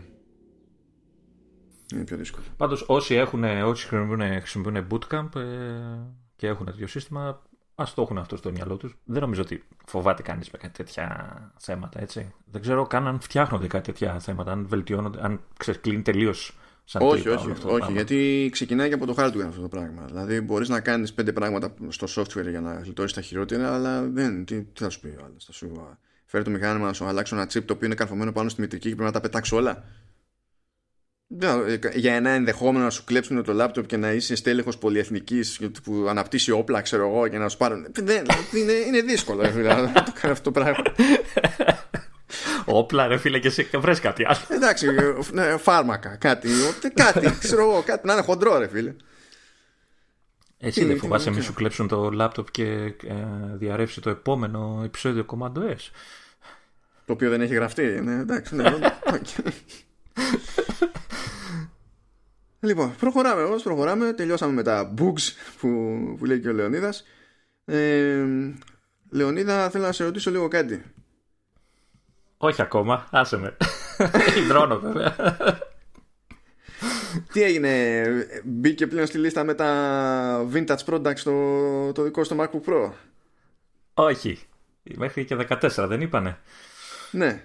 Και δεν ξέρω και αν είναι και όλα, δεν ξέρω, του 14. Όχι, εγώ είμαι του 15 ακόμα, είναι η επόμενη φουρνιά. Είσαι στην επόμενη φουρνιά. Κοντεύεις, κοντεύεις, Λεωνίδα, κοντεύεις. Θα πάρεις και εσύ το, το παράσημο Πρέπει να πάρω λάπτοπ. Ε, ε, ε, εντάξει. Κοίτα, δεν έχεις παράπονο. Πέντε χρονάκια καλά την έχεις βγάλει και ακόμα καλά τη βγάζεις από ό,τι φαίνεται. Οπότε... Όχι, αυτού, αυτού αν, αν δεν ε, ζητήσει service, ακόμα και όταν θα βγει vintage, ε, δεν θα έχω άγχος γιατί ναι, OK, okay, μια χαρά πάει. φτου φτου. Να ενημερώσουμε λοιπόν ότι ε, MacBook Air του 2013 και του 2014 είτε 11 inch είτε 13 inch και MacBook Pro ε, του 2014 στις 13 inches θεωρούνται πλέον vintage. Τα 15 δεν ή δεν υπήρχαν 15 του 14. Ε, τώρα μπορεί να, μπορεί να έχει γίνει πιο μετά το refresh γιατί γενικά όλο αυτό πηγαίνει κυλιόμενο. Στην ουσία το τι θεωρείται vintage και obsolete πηγαίνει βάσει της νομοθεσίας που υπάρχει και υποχρεώνει την εταιρεία να σε καλύψει στο service. Ναι, OK. Okay. Στην πραγματικότητα, δηλαδή, σου κόβει κάθε περιθώριο να, παρα... να πας για service γιατί ε, παύει να έχει ανταλλακτικά στη... στην 7 ετία συνήθως. Τώρα αυτά είναι ανάμεσα. Είναι μεταξύ 5 ετίας και, και 7 ετίας και στην ουσία δεν μπορείς να πας να ζητήσεις service υποτίθεται σε, ε, σε Genius Bar και σε εξουσιοδοτημένο τέλος πάντων service point service provider αλλά κουτσά στραβά νομίζω ότι σε αυτή τη φάση εξακολουθούν και έχουν κάποια ανταλλακτικά. Εγώ έχω καταλάβει ότι στο κάνουν service αν είσαι τυχερός και έχουν ξεμείνει ανταλλακτικά. Αυτό έχω καταλάβει. Όχι ότι δεν σου το κάνουν service καθόλου. Στη φάση vintage εννοώ. Ναι, ναι, ναι, σωστά. Εκείνη που δεν το παραλαμβάνουν νομίζω είναι όταν είναι obsolete και δεν έχουν καν ανταλλακτικά. Οπότε τι να το παραλάβουν, να το κάνουν τι. Είναι, είναι κάπως έτσι. Οπότε όποιος έχει συστήματα από τότε να το έχει κατά νου και πάει και αυτό. Ε, τώρα πούμε ένα πραγματάκι γρήγορο που δεν το περίμενα αλήθεια είναι. Ε, ανακοινώθηκε καινούριο game controller από την Steel Series ε, που είναι MFI και καλά made for iPhone και τα, δηλαδή είναι στημένο, είναι κομμένο και ραμμένο για για iPhone, iPad, Mac, Apple TV κτλ. Δεν το περίμενα από την άποψη ότι, ότι την ώρα που ανοίχτηκε η Apple και υποστηρίζει χειριστήριο Xbox και, και DualShock 4 είχα φανταστεί ότι δύσκολα θα μπει κάποιος στον κόπο. Και η Steel Series είχε κάποια μοντέλα στο παρελθόν και είχε σταματήσει να τα εμπορεύεται επίσης. Οπότε λέω εντάξει, μάλλον θα ξαναμπεί στον κόπο, ρε παιδί μου. Αλλά να που ανακοινώνει το, το Nimbus Plus, που στην ουσία είναι ένα update στο προηγούμενο Nimbus που είχε που όντως, δηλαδή αυτό που λέει στην ανακοίνωσή της Steel Series ότι εκείνο το μοντέλο ήταν το δημοφιλέστερο ε, controller στις πλατφόρμες αυτές ισχύει, δεν είναι φανφάρα όντως. γενικά είχε και συνολικά τις καλύτερες κριτικές από τις διάφορες εναλλακτικές. και στην ουσία βλέπω ότι πατάει στο ίδιο σχέδιο, στην ίδια λογική απλά έχει φροντίσει να κάνουν κλικ και μοχλή προς τα μέσα δηλαδή τα αντίστοιχα L3 και R3 που λέμε στις κονσόλες ε, κάτι που δεν υποστηριζόταν πριν στο συσκευασία πλέον περιλαμβάνει και, και μια άρμωση ε, για να μπορεί να βάλει κάποιος το, το iPhone πάνω στο χειριστήριο το οποίο δεν... φαίνεται χαζό ακούγεται χαζό αλλά θεωρώ ότι είναι πρακτικό κάποιες στιγμές. Σε, σε κάποιες περιπτώσεις ναι, δεν θα το πολύ χρησιμοποιούσα, αλήθεια είναι, παρά μόνο σε εξαιρετικές περιπτώσεις. Αλλά είναι καλό που υπάρχει μέσα στη συσκευασία. Δεν είναι γιατί πάει συγκλονιστικό πια από άψη κόστους, ξέρεις, για να πεις ότι είναι δύσκολο να το συμπεριλάβει κάποιος στη συσκευασία για να ξεμπερδεύουμε. Οπότε, ναι, γιατί όχι. Και συν της άλλης, ε, έχει και κομική αυτονομία. Λέει ότι φτάνει και τις 50 ώρες. Νομίζω το, το, ο, καλά τα πηγαίνανε και τα προηγούμενα, οπότε ξέρεις, η, έχω μια θετική προαίρεση ως προς το να τους πιστέψω ρε παιδί μου ότι πάνω κάτω ισχύει αυτό το πράγμα. Και 50 ώρες είναι πολύ πράγμα. Νομίζω δηλαδή ότι το μόνο χειριστήριο από, τα, από τους συνήθεις υπόπτους που τους κοντράρει πρέπει να είναι το Pro Controller. Ε, βέβαια δεν ξέρω αν φτάνει τόσο ώρες, αλλά... Νομίζω πρέπει να είναι καμιά σαρανταριά ή κάτι τέτοιο. Ή... Έχει αρκετά καλά ναι. Γιατί εντάξει, το, το controller του Xbox όχι. Και το. ναι. Το DualShock 4 ακόμη πιο όχι. Και αν έχετε τις πρώτες φουρνιές, διπλό και τρίδιπλό όχι. Που είχαν μικρότερη μπαταρία από αυτά που βγήκαν μετά. Ε, και γι' αυτό το αναφέρω επειδή είχε καλή φήμη το προηγούμενο αλήθεια είναι. Ήταν καλό, καλό χειριστηριάκι. Η αλήθεια είναι ότι εντάξει. Εγώ δεν το έχω πιάσει στα χέρια μου να δω εργονομία. Βλέπω από τη φωτογραφία ότι έχουν κάνει μια μίξη. Ε, έχουν τους μοχλούς από το PS4 έτσι, στην ίδια ευθεία και τα πλήκτρα έχουν τα, τα γράμματα του Xbox. Ό,τι να είναι. Ναι, το στήσιμο, το ε, σουλούπι, το γενικό ε, σαν σχέδιο θυμίζει περισσότερο Xbox αλλά η διάταξη, δηλαδή ειδικά λόγω με τον μοχλών ας πούμε ε, ναι, είναι αυτή του, του DualShock. Okay. Ε, έχεις πιάσει το προηγούμενο καθόλου στα χέρια σου; Όχι, δεν το είχα πετύχει μπροστά μου. Δεν, δεν ξέρω. Δηλαδή, μόνο είχα διαβάσει, παιδί μου, και ξέρω ότι είχε καλές κριτικές σε αυτή την περίπτωση. Ε, Είπες τιμή. Λένε για 70 δολάρια στην Apple. Ναι. Εντάξει, είναι στο, στο ακριβό κομμάτι. Δηλαδή, συνήθως έχουμε συνηθίσει τέτοια χειριστήρια να είναι ε, γύρω στα, στο 50 ε, μέχρι που ήρθε η Nintendo και έβγαλε το, το Pro Control που είναι στα. Όχι, και η, η, κλασική τιμή στα χειριστήρια δεν είναι 50, είναι 60. 50 με 60, αλλά συνήθως μετά από λίγο καιρό γύρω στο 50 το βρίσκεις. Άλλο αυτό το βρίσκεις στο 50. Η τιμή καταλόγου για τα χειριστήρια του DualShock και του, και του, και του Xbox είναι 60, δεν έχει γίνει προσαρμογή. Δεν έχει γίνει ποτέ προσαρμογή προς τα κάτω. Τώρα το τι κάνει ο έμπορο μετά και λέει ότι εντάξει, ας δείξει το περιθώριο κέρδους, είναι άλλο καπέλο. Αλλά στο τεχνικό, δηλαδή η ονομαστική τιμή, αυτό που βλέπουμε τώρα με τα κλασικά τα χειριστήρια είναι ένα δεκάρικο διαφορά σε δολάριο. Αναγκαστικά τιμές καταλόγου θα συγκρίνεις. Θα συγκρίνεις. Αλλιώς και εγώ μπορεί να είμαι τρελός και να τα, να τα πουλήσω κάτω του κόστους. Τι πάει να πει αυτό. Δεν άλλαξε η τιμή του προϊόντος. Δεν ξέρω τώρα που μπαίνει στην αγορά ένα τέτοιο χειριστήριο. Δηλαδή, αυτοί που γνωρίζουν ότι τα συσκευές της Apple πλέον χρησιμοποιούν ε, έτσι, δέχονται πιο εύκολα χειριστήρια και ειδικά Xbox και PlayStation 4 ε, έχουν ήδη τέτοιο χειριστήριο οπότε δεν ξέρω κατά πόσο κάποιος ε, θα επενδύσει σε ένα χειριστήριο ναι, ε... της, της Nimbus ε, Nimbus μάλλον χειριστήριο δεν, ε, δεν ξέρω πού πάει ε, εντάξει, η Apple θέλει ένα χειριστήριο που να είναι υποτίθεται δικό της. Γι' αυτό και είναι και MFI κτλ.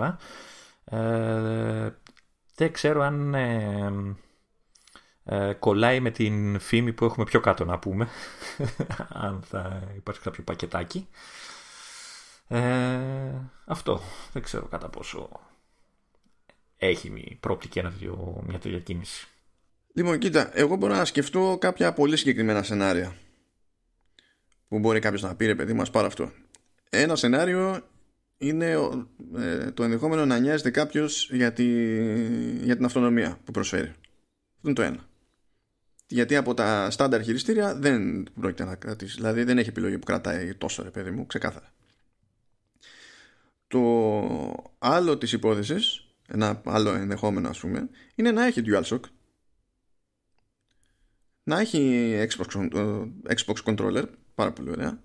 Αλλά να μην έχει διπλά και τριδιπλά.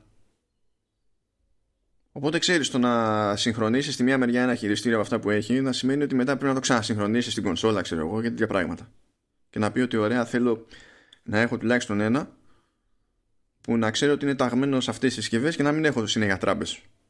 Ε, εδώ όμως, να σε διακόψω, ε, και πάλι δεν ξέρω κατά πόσο θα επιλέξει το συγκεκριμένο γιατί τα άλλα χειριστήρια, δηλαδή PlayStation και Xbox, είναι πιο φτηνά και πιο δοκιμασμένα, έτσι. Ναι, δεν λέω για το αν θα αποφασίσει αυτό το πράγμα. Απλά σε αυτές προσπαθώ να σκεφτώ σενάρια κι εγώ ναι, ναι, εντάξει. που ανοίγουν, ξέρεις το ενδεχόμενο να κοιτάξει οπουδήποτε είναι να κοιτάξει. Αντί να πει ότι ωραία έχω ένα χειριστήριο ρε παιδί μου ε, και χρησιμοποιώ αυτό.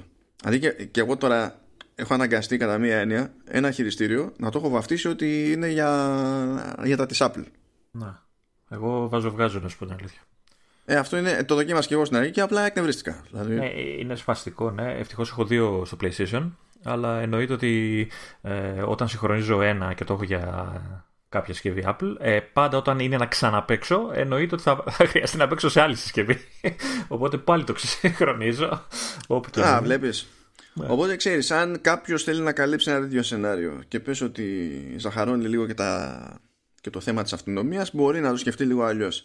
Τώρα, άντε σε εξαιρετικές περιπτώσεις, φαντάζομαι, άντε να παίξει ρόλο και το σταντάκι για το τηλέφωνο, ας πούμε. Αλλά πραγματικά πιστεύω ότι είναι σου... εξαιρετικές περιπτώσεις αυτές. Να, να σου πω το τέλειο θα ήταν να μπορούσες να. Επειδή σου είπα, ε, ακόμα και να το έχεις ταγμένο για, μια, για, την, για την Apple, ας πούμε, ένα χειριστήριο κτλ. Ε, υπάρχουν φορές όπως εγώ, ας πούμε, που μία παίζω στο Apple TV, μία παίζω στο Mac, μία παίζω στο, στο iPad. Οπότε πάλι ξέρεις, συγχρονίζω, ξεσυγχρονίζω και τέτοια. Ε, δεν θα ήταν πολύ ωραίο να έχει συστηματάκι όπως τα, τα AirPods; Το, νομίζω με το τσιπάκι αυτό που έχουν μέσα που ξέρεις πλησιάζεις την όποια συσκευή και το αναγνωρίζει αυτόματα και κάνει το sync μόνο του. Δεν θα ήταν πολύ ωραίο. ναι, προφανώς. Τώρα δεν ξέρω εδώ πέρα ακριβώς πώς λειτουργεί, γιατί δεν έχω πιάσει ε, χειριστήρια με φάση στα χέρια μου για να δω, ξέρεις, αν παίζει οποιοδήποτε είδους ευκολία σε ίδια περίπτωση. Το μόνο που βλέπω είναι ότι έχει ενδείξεις για το ποιο χειριστήριο είναι. Ναι, Κάτι που τέλος πάντων. Ναι. Δεν ξέρω αν θα μπορεί, αν θα έχει μνήμη ξέρεις, για τρεις συσκευές ή δύο. Όπως έχουν κάποια πληκτρολόγια. ώστε να πατάς ένα κουμπάκι και να γυρνάει αυτόματα. Δεν νομίζω ότι έχει κάτι τέτοιο σε αυτή τη φάση. Τέλος πάντων. Θα αυτό, δούμε. Ναι, αυτό είναι το χειριστήριο.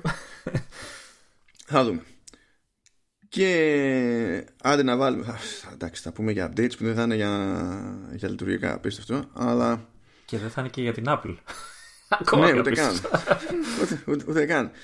Ε, έσκασε ένα update για Word και PowerPoint που επιτρέπει το split view πάντων και πριν υποστηριζόταν το split view για να βάλουμε τέλος πάντων το Word στη μία μπάντα και το PowerPoint στην άλλη ή κάποια εφαρμογή της Microsoft με κάποια εφαρμογή που δεν είναι της Microsoft στο, στο Play σε, σε iPad, ok αλλά τώρα με το τελευταίο update σε αυτές τις δύο εφαρμογές μπορούμε να ανοίξουμε και, και πολλαπλά έγγραφα, δηλαδή δύο έγγραφα ξέρω εγώ με την ίδια εφαρμογή και να έχουμε δύο παράθυρα της ίδιας εφαρμογής σε split view. Ναι. Ε, χρήσιμο αυτό για όσους κάνουν ε, αντιπαραθέσεις κειμένων ξέρω εγώ ή κάποιο ε, review αν είσαι μεταφραστής. Ναι. Ξέρεις. Ε, να βάλω εδώ μια αυτή ότι λείπει το Excel από όλο αυτό. Ναι. Δεν υπάρχει καθόλου. Δεν, δεν ξέρω αν θα βγει σε δεύτερο χρόνο. Δεν το ξέρω. Ε, Θε να πω και τη... να αναφέρω ότι έχεις χάσει και μια φήμη για το φυσικό ή θες να το πούμε πιο μετά, δεν ξέρω. Ε, Βασικά, όχι εδώ θα το κολλήσουμε και δεν είναι καθόλου φήμη. Απλά το timing είναι, είναι άγνωστο. Ναι, λένε τέλος πάντων ότι σύντομα μέχρι το φθινόπωρο, έτσι, αυτό, είναι, αυτό εννοείς μάλλον το timing, ότι ναι. το, το Office για το iPad θα ε, υποστηρίζει ε, mouse και trackpad και όλο αυτό το καινούριο πράγμα που έβαλε το 13.4 ε, το οποίο για μένα είναι αρκετά σημαντικό αν ειδικά για ε, όσους ε, σκέφτονται ξέρεις iPad ίσον υπολογιστής άρα Office άρα δεν ξέρω τι ε, θα είναι μια πολύ σημαντική εξέλιξη. Ε, η εντύπωση χρόνια τώρα ε, κάνει ότι η Microsoft υποστηρίζει αρκετά την Apple έτσι, σε επίπεδο software, δηλαδή ότι η εφαρμογή έχει, σχεδόν όλες οι εφαρμογές που έχει παίζουν κανονικά και σε Mac και σε iOS και όλα. Ε, οπότε, από τη μία ήταν αναμενόμενη υποστήριξη, την περίμενα να σου πω πιο νωρίς, αλλά τώρα εντάξει, λόγω ίσως και κορονοϊού και δεν ξέρω τι άλλο, πάει για φθινόπωρο. Ε, οπότε όλοι οι επαγγελματίες ενωθείτε, έρχεται mouse support στο office. Ωραία, βγάλαμε άκρη και με το Office. Πάμε τώρα, τώρα θα πάμε λίγο στα της Apple και εκεί έχουμε διάφορες σημούλες. Να ξεκινήσουμε, να το πάμε μαλακά όσο γίνεται. Για πες. Λοιπόν, ε, ακούγεται από τον ε, John Prosser που έχει καλό track record τέλος πάντων τελευταία σε αυτό το άθλημα ε, ότι το επόμενο Apple TV 4K είναι έτοιμο. Gimme, gimme, gimme, gimme, gimme και ότι είναι όλο το υπόλοιπο θέμα απόφασης να πει ότι το λανσάρουμε, ξέρω εγώ. Ότι το νέο μοντέλο αυτό θα έχει επεξεργαστεί Α12X ε, και ότι θα βγαίνει σε δύο χωρητικότητες. Έτσι κι αλλιώς σε δύο έβγαινε. Έβγαινε σε 32 και 64 GB και τώρα λέγεται για 64 και, και 128. Αυτά τα πράγματα δεν ακούγονται πρώτη φορά που τα λέμε. Ε, αλλά αυτό που ακούγεται πρώτη φορά είναι ότι στην ουσία είναι έτοιμο και απλά περιμένουμε να το πάρει κάποιος απόφαση τέλος πάντων ότι θα το ανακοινώσει. Ε, ε, εγώ βλέπω, μάλλον, ε, αυτό που θεωρώ εγώ σημαντικό σε αυτό είναι το X στον επεξεργαστή που σημαίνει ότι αν είναι σωστή η φήμη η Apple αρχίζει και κοιτάει πιο σοβαρά το Apple TV ως gaming platform έτσι, γιατί συνήθως τα τσιπάκια που έχουν το X έχουν πιο δυνατή κάρτα γραφικών, οπότε θεωρητικά θα παίζει καλύτερα τα παιχνίδια. Ειδικά το αλλά και παραπάνω πυρήνες έχουν. Ναι. Αλλά πάντα έχουν πιο ισχυρή GPU. Και το άλλο που διαβάζω στο άρθρο είναι ότι υπάρχουν και στοιχεία, ίσως όχι από τη συγκεκριμένη διαρροή, φήμη, αλλά από πιο παλιά, από εκεί που είχαν διαρρεύσει για το iOS 14, ε, για καινούριο remote ή ενημερωμένο, ξέρεις, ανανεωμένο. Τώρα αυτό ναι, δεν, δεν, απλά δεν, δεν επιτρέπω στον εαυτό μου να σκεφτεί. Δηλαδή. Δεν... μπορεί να βάλει ανάποδα τα πλήκτρα, ξέρεις, το, το συμπλήν του volume να είναι από αριστερά αυτή τη φορά. Μπορεί να βάλουν trackpad και από την κάτω μεριά και να πατάς κατά λάθος πράγματα ναι, μόνο που το πιάνεις το τέτοιο. Να, να κινήσεις τον κέρδο χωρίς να χρειάζεται να κρατήσεις το, το, το, χειριστήριο. Θα το κλειστράς στο τραπέζι, δεν το φτάνεις και το σπρώχνεις και πάει αυτό. Ναι, ναι.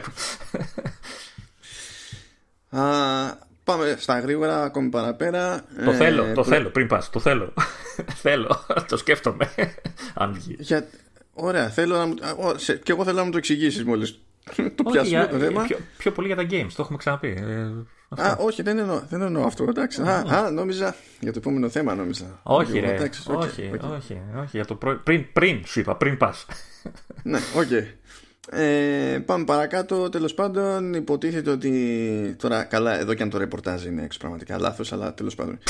ε, λέει ότι υπάρχει μια φήμη που λέει ότι το WatchOS 7 θα έχει τη δυνατότητα να χρησιμοποιεί μια νέα λειτουργία που, για την οποία έχουμε ξαναμιλήσει. Υπάρχει, είναι συνδυαστική φήμη που λέει τέλος πάντων ότι θα μπορέσει να λειτουργήσει ως οξύμετρο ένα Apple Watch ε, και θα χρησιμοποιεί τέλος πάντων το, το οξύμετρο μαζί με ό,τι άλλα δεδομένα μπορεί να μαζέψει για να αντιληφθεί πότε ο χρήστης είναι στρεσαρισμένος και πότε μπορεί να έχει κρίση πανικού. Αυτό τώρα έχει μεταφερθεί σε διάφορα ρεπορτάζ που βλέπω ε, ως και καλά προσθήκη δυνατότητας ε, αξιολόγησης ε, ψυχολογικής κατάστασης. Γενικά δεν, όταν είναι να ανοιχνεύω με βάση τη, την οξυγόνωση και διάφορα τέτοια πράγματα ένα πολύ συγκεκριμένο πράγμα, αν έχω κρίση πανικού ή αν είμαι τέρμα στεσαρισμένος δεν είναι ακριβώς ε, αποκτώ δυνατότητες να ανοιχνεύω mental health που λέει. Εντάξει, δηλαδή το ξεφτυλίζουμε κιόλας. Αλλά ε, είναι ok, είναι λογικό βήμα γιατί όχι, για καλό είναι θα αρχίσει να βαράει όλο το Apple Watch, ειδικά για το, για το stress. Γιατί εντάξει, κρίση πανικού δεν παθαίνουν όλοι, αλλά από stress. Βασικά θα βαράει, για να, για να μην σε πρίσει, θα βαράει μόνο όταν, δεν έχει stress. Ναι. αυτό, ε, αυτό. Βασικά όλο αυτό, εμένα πιο πολύ με ενδιαφέρει να δω να πούνε αν θα, όλες αυτές τις λειτουργίες θα τις κρατήσουν, ξέρεις, για καινούριο ρολόι ή θα μπορέσουν ε, τουλάχιστον από το 4 και μετά για το 5 δεν ξέρω εγώ να, ξέρω, να, να, να τις παρέχουν τις λειτουργίες ξέρεις, μέσω software μόνο χωρίς κάποιο... Ναι, ναι, αυτό είναι ένα ερωτηματικό. Δηλαδή αν ανακοινωθεί αυτό το πράγμα στο WWDC τότε στην ουσία δεν θα χρειάζεται νέο hardware. Ακόμα και αν πούμε ότι το νέο hardware θα μπορεί να το κάνει με μεγαλύτερη ακρίβεια ξέρω εγώ γιατί θα έχει κάποια διαφορά ε, αν δεν το ανακοινώσει, αν ισχύει γενικά, και το, αλλά δεν το ανακοινώσει σε WWDC και το αφήσει για αργότερα, για το φθινόπωρο με το νέο Apple Watch, τότε λογικά θα συνδέεται με, με hardware. Διότι όπως αντιλαμβάνεσαι, αποκλείεται να ανακοινώσει λειτουργία που συνδέεται με hardware που δεν έχει ανακοινώσει μήνες πριν ανακοινώσει το hardware. απλά αποκλείεται. Η Apple είναι αυτή, ποτέ δεν ξέρεις. Ε... Όχι, δεν είμαι από λάθος, λέω σε παρουσίαση. ε, τώρα βέβαια δεν ξέρω. Ε, έχω την εντύπωση ότι ο ήδη υπάρχον αισθητήρας αρκεί. Τώρα Εντάξει, δεν είμαι ούτε γιατρός, ούτε ξέρω ακριβώς πώς λειτουργούν όλα αυτά, αλλά νομίζω ότι αρκεί. Δηλαδή, έχω δύο και Εγώ δεν έχω, δεν, δεν έχω ιδέα. Δεν ξέρω δηλαδή ούτε να πω ότι νομίζω το ένα, ούτε ότι νομίζω το άλλο. Πραγματικά δεν έχω ιδέα. Έχω δύο οξύμετρο. Ε, είναι αυτό ξέρεις σαν μανταλάκι που το βάζεις στο δάχτυλο και σου μετράει και καρδιά ναι. και τέτοια. Ε, δεν νομίζω ότι έχει μεγάλη διαφορά ο αισθητήρα που έχει. Γιατί πάλι με το φως νομίζω ε, παίζει. Ε, τώρα ναι, δεν ξέρω. Δεν ξέρω. Κρατάω μια αυτή ότι όντως δεν ξέρω κι εγώ, αλλά έτσι όπως μου φαίνεται. Δεν ξέρω, γιατί μπορεί να παίζει ρόλο το σημείο, ξέρω εγώ. Δηλαδή, είναι τυχαίο ότι τα οξύμετρα μπαίνουν στάνταρ στο δάχτυλο, ή δεν είναι τυχαίο και είναι απλά συγκυριακό ότι βολεύει, ξέρω εγώ, στη χρήση; Δεν έχω, πραγματικά δεν έχω ναι. ιδέα. Κοίτα, από τη στιγμή που το σχεδόν που είδα εγώ που ήταν ψηφιακό και το φόραγε και σου μέτραγε και παλμούς, πάνε να πει ότι ξέρεις, τα σήματα τραβάνε από παντού. Δηλαδή πάνε, φτάνουν παντού, ρε παιδί μου. Εκτός αν ναι, πεθαίνεις, okay. οπότε δεν φτάνει. το δάχτυλο. Ε, εντάξει. Θα δει, θα δούμε. Πιθανολογώ ότι αν δεν, τουλάχιστον ένα από τα δύο δεν, ε, μπορεί να το κάνει και ψηλοεπίτηδε για να υπάρξει κάποια ξέρεις, ε, προτροπή για αναβάθμιση. Ε, εντάξει, δεν ξέρω. Θα δούμε. Θα δούμε. Θα δούμε. Θα το. Κοίταξε, άμα δεν σκάσουν, ξέρεις, να γίνουν όλα αυτά, να γίνουν teardowns και να δούμε τι, αν υπάρχει διαφορά, τι διαφορά υπάρχει σε, σε επίπεδο hardware, δεν, δεν θα βγάλει μπάξει ποτέ. Πάντως το, το οξύμετρο, αν κρίνω και από μεταφράσεις που μου έρχονται από τον ανταγωνισμό, ε, είναι η καινούρια κίνηση όλων των wearables. Α, ψάχνονται. Ναι. OK. Okay. Καλό, καλό. Ναι. Ε, δεν θα πω όχι. Και, και πολύ μιλάει και για πίεση, έτσι, μέτρηση πίεσης. Αλλά αυτό τώρα και πάλι ναι, είναι λίγο δύσκολο μάλλον να γίνει. Ε, με σκέτο ρολόι. Αλλά εντάξει, θα δούμε, θα δούμε. τι, θα δούμε. Τι ψήνεται. Πάμε τι παρακάτω. Ε, πάλι ο Jon Prosser βγήκε και είπε τέλος πάντων ότι ε, σύμφωνα με τις πληροφορίες που έχει τα, τα ακουστικά που θα σκάσουν και θα είναι over ear θα λέγονται AirPods Studio. Παρότι δεν είναι pods τέλος πάντων, όχι ακριβώς δηλαδή. Ε, ο τύπος έχει και codename το οποίο είναι αδιάφορο είναι B515. Δεν έχει καμία σημασία το γνωρίζει κανένας και ότι πάει για τιμή στα 349 δολάρια οπότε έχουμε πει τι φόρμουλα ακολουθούμε για να το φανταστούμε σε ευρώ μην επαναλαμβανόμαστε. Σου φαίνεται λογική η τιμή; Ε, Ναι. Γιατί η κατηγορία έτσι παίζει. Α, γιατί αν το συγκρίζεις με τα AirPods Pro είναι φτηνά. Ωραία που καταντήσαμε. AirPods Pro είναι ένα κατοστάρικο κάτω. Δεν είναι 3,99 είναι 2,99 σωστά έχεις δίκιο, έχεις δίκιο Νόμιζα ότι είναι 39 για κάποιο λόγο. OK. Okay. όχι, 2,99 είναι σε εμάς ευρώ. Δολάριο είναι 2,49. Άρα ή 2,69, δεν θυμάμαι τι είναι. Άρα αναλογικά πάει 3,99 έτσι. Αν είναι η τιμή αυτή. Αναλογικά κάπως έτσι θα πάει. Μπορεί, μπορεί να είναι κάτι τέτοιο. Μπορεί να πάει και λίγο παραπάνω. Να πάει 4,30 ξέρω εγώ ή οτιδήποτε. Αν λένε ε... ότι θα είναι over ear, άρα είναι από αυτά που ακουμπάνε στα αυτιά, έτσι. Δεν είναι αυτά που τα καλύπτουν. Όχι, τα, αν, είναι, αν ισχύει το over ear που λένε, τα καλύπτουν. Α, δεν ακουμπάνε. Τα, αυτά που ακουμπάνε είναι τα on-ear. Α, εντάξει. Γιατί έχω on-ear και με πονάνε τα αυτιά μου τόση ώρα που μιλάμε. ναι, εγώ αυτή, πραγματικά αυτή την, την κατηγορία δεν την καταλάβα ποτέ. Τα on-ear, ε. Δηλαδή ένα, ένα σχεδιασμός ακουστικών που βασίζεται στην ιδέα ότι για να στηριχθεί όπως πρέπει θα μου πιέζει το αυτή δεν το, δεν, απλά δεν το θεώρησα ποτέ λογικό. Και, και τα είχα πάρει και όλα αυτά που έχω είναι beats. Τα απλά με, με καλώδιο. Ε, τα είχα πάρει τελείως τυφλά. Είχα βγει τότε μια προσφορά και τα, τα πήρα online. Ε, δεν τα είχα δοκιμάσει καθόλου και έχουν αποδειχθεί. Έχει αποδειχθεί ότι τα ήθελα λίγο πιο μεγάλα, ώστε να, καλύπ, να είναι πιο. να, τώρα τα τεντώνω τελείως να ανοίξουν και πάλι νομίζω ότι είναι ίσα ίσα στα αυτιά μου και το σφίξιμο που κάνει στο κεφάλι μου και στα αυτιά μου είναι Παναγία μου. Αλλά έχουν καλό ήχο, δεν μπορώ να πω. Ε, για να πούμε λίγο, γιατί έχει δύο τέλος πάντων λεπτομεριούλε που έχουν ένα πιο ειδικό ενδιαφέρον. Λέει τέλος πάντων ότι κάποια τσαχπινιά ενδέχεται να γίνει με αισθητήρες για να καταλαβαίνει πότε τα αφορά κανονικά και πότε τα έχεις κρεμασμένα στο λαιμό. ώστε όταν τα κατεβάζεις στο λαιμό να σταματάει η αναπαραγωγή με την ίδια λογική που βγάζεις ένα έρποντα από το αυτή και σταματάει να παίζει αυτή είναι μία τσαχπινιά αλλά αυτή κατά μία έννοια είναι πιο προβλέψιμη με τη λογική ότι όλα τα AirPods μέχρι σήμερα ε, φροντίζουν να προσφέρουν κάποια αντίστοιχη λειτουργία. Η πιο μεγάλη τσαχπινιά που μάλλον λέει και πραγματάκια λίγο για το σχεδιασμό λέει ότι δεν θα παίζει ρόλο δεν, δεν, δεν, δεν τους ενδιαφέρει ποιο είναι αριστερό και ποιο είναι δεξί στα, στα ακουστικά ότι θα μπορείς να τα φοράς και έτσι κι αλλιώς και θα καταλαβαίνει πως θα έχεις φορέσει και θα φροντίζει να κάνει root τα, τα σήματα αναλόγως ώστε αυτό ξέρεις έτσι είναι, ε, μου θυμίζει λίγο φάση USB ες, νομίζω είναι μετά τα, το δεν, δεν υπάρχει περίπτωση να βάλεις ένα καλό του USB στη θύρα με τη μία σωστά. Νομίζω είναι το αντίστοιχο με τα ακουστικά δηλαδή, δεν έχω πιάσει ποτέ ακουστικό και να τα φορέσω για να είναι σωστά τα, το left και το right. Αυτό θα είναι ωραία τσαχπινιά αυτό, αυτό θα μ' άρεσε. Γιατί πραγματικά έχεις ε, έχεις ένα πράγμα λιγότερο να ψάξεις, δεν σε ενδιαφέρει να κόψεις κίνηση, ξέρεις το, για το σχεδιασμό των ακουστικών, ώστε να υπολογίσει με το μάτι αν πας να το βάλεις σωστά ή όχι. Θα πείτε first world problems. Και θα συμφωνήσω. Έτσι. Αλλά απ' την άλλη, όταν μειώνεται η τριβή στη χρήση, ε, δε, δε, τι θα πούμε, κακό είναι. Καλό είναι. Τι να γίνει τώρα. Και ναι, εντάξει. Ε, θα, προφανώς άμα ανακοινωθούν όλα αυτά θα έχω πρόβλημα. Noise cancelling θα έχουν κανονικά να υποθέσω. Ναι, ναι, ειδικά σε τέτοια λεφτά πάει πακέτο. Δεν είναι, δηλαδή δεν έχει, δεν έχει νόημα. Είναι ξεκάθαρο ότι θα έχω, θα έχω πρόβλημα. Ξεκάθαρο. Δεν ξέρω τι θα γίνεται με latency ιστορίας και τέτοια.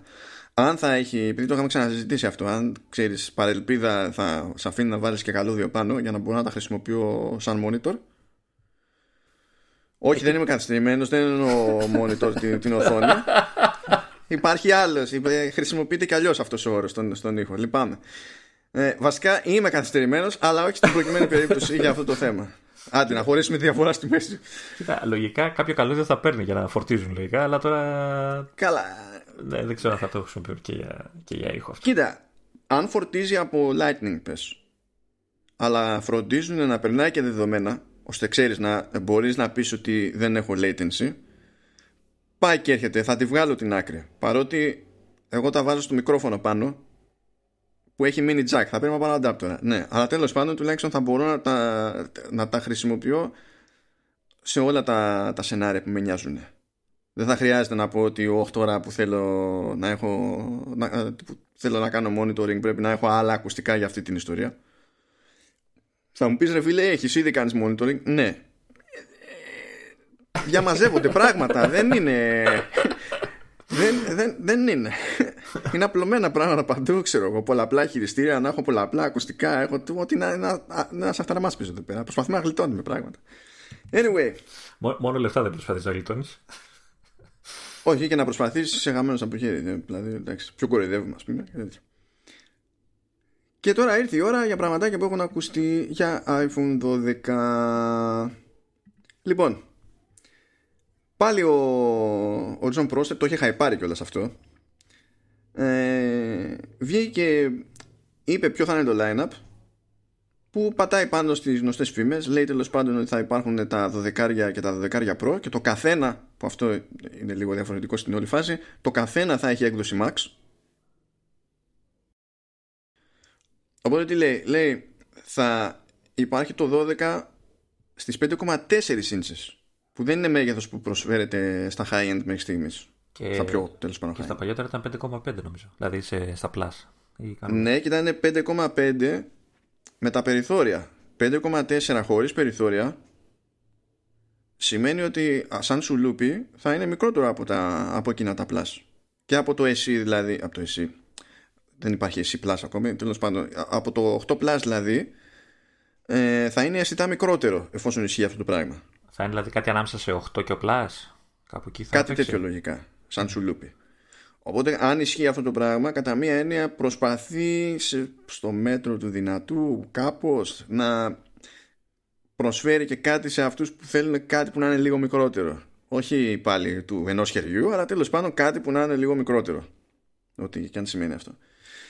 Ε, και ότι θα υπάρχει και σε έκδοση max στις 6,1 inches και μετά πηγαίνουμε στα Pro όπου το, το Standard Pro θα είναι σε 6,1 ε, και το Max θα είναι λέει και καλά σε 6,4 τώρα αυτή η διασπορά όχι 6,4 6,7 sorry ακόμη πιο μεγάλο το, το Pro Max.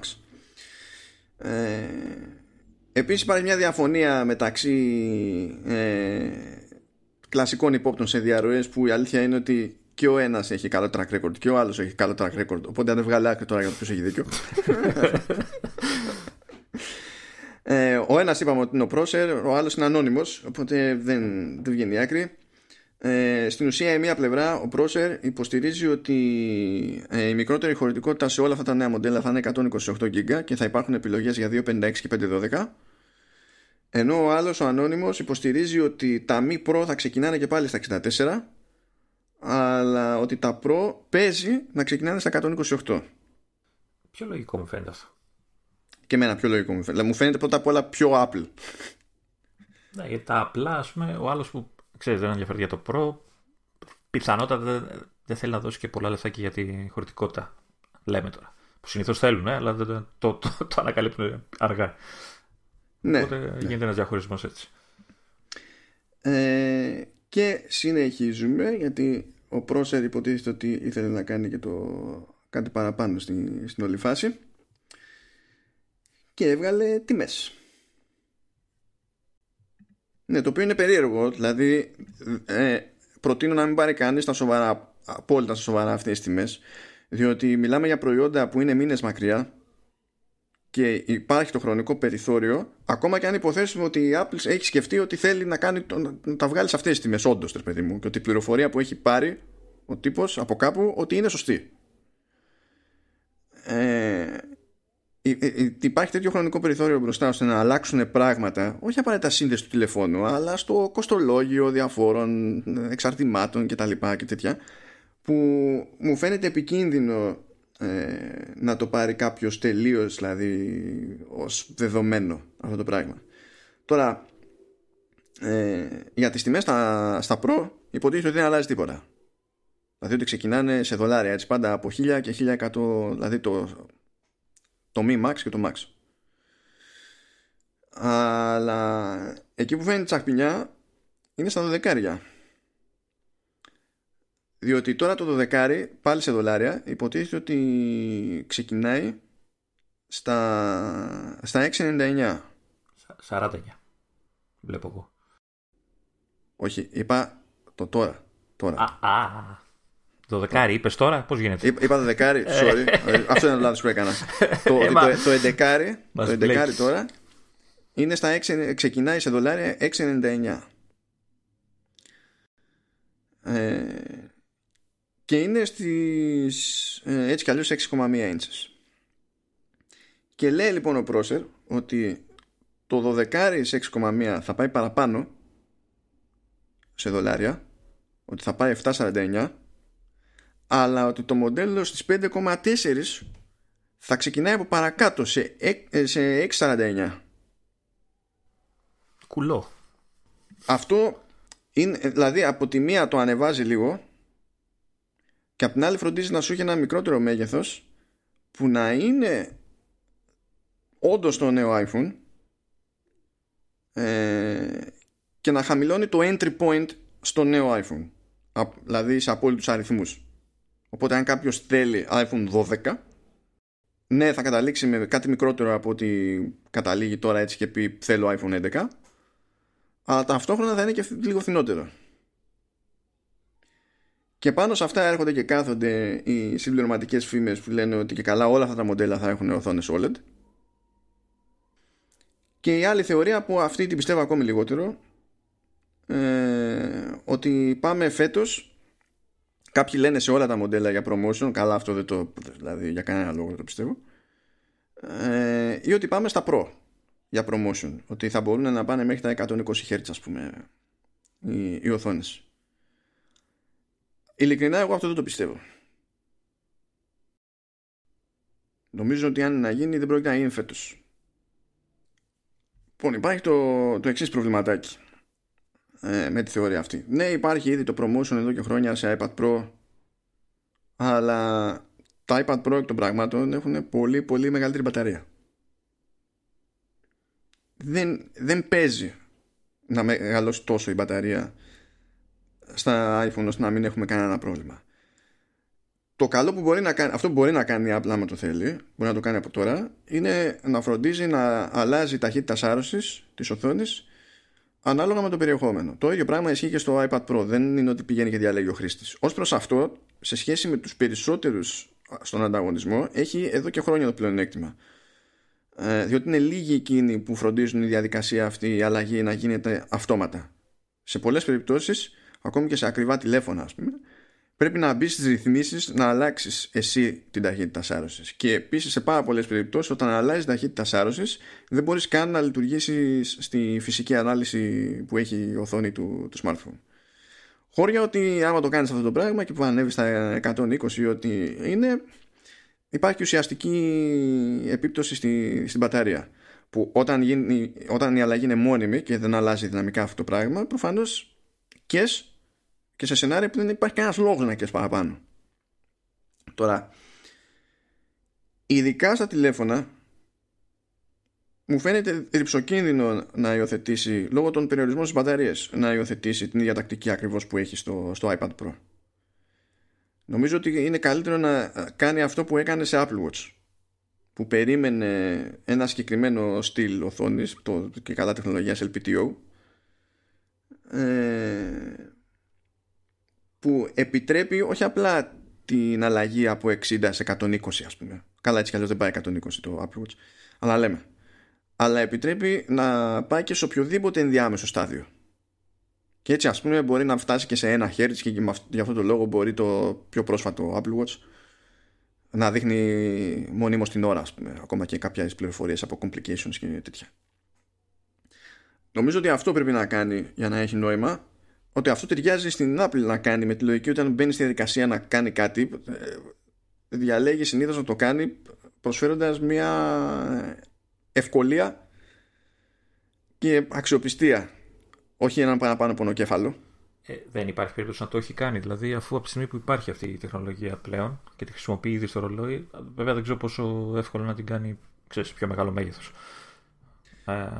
Όχι, ε, ε Κοίτα, γίνεται να βάλει LTPO, αλλά δεν είμαι σίγουρος γιατί γι' αυτό το λόγο ακούγεται κιόλας ότι άλλη φήμη, ρε παιδί μου, ότι ένας κατασκευαστής θα έχει τέτοιο, ε, τέτοια οθόνη ε, LTPO σε, σε τηλέφωνο και αυτός για φέτος θα είναι ένας κατασκευαστής θα έχει φέτος ε, θα είναι η Samsung και θα είναι το, το Note 20 Plus που θα ανακοινωθεί αργότερα.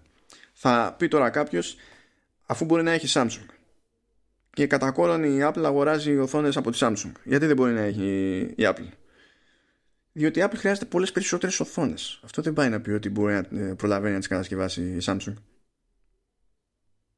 Το Note, το Note 20 Plus ή οτιδήποτε τέλος πάντων δεν πουλάει τα ίδια κομμάτια που πουλάει ένα iPhone. Και αν υποθέσουμε τώρα ότι και καλά υπάρχει βλέψη να γίνει και σε όλα τα καινούργια iPhone και έχει τέσσερα μοντέλα να καλύψει, δεν νομίζω καν ότι είναι θέμα σκέψης ή θέμα χρημάτων. Μπορεί και απλά να είναι αδύνατο να καλυφθεί όλο αυτό με τη μία.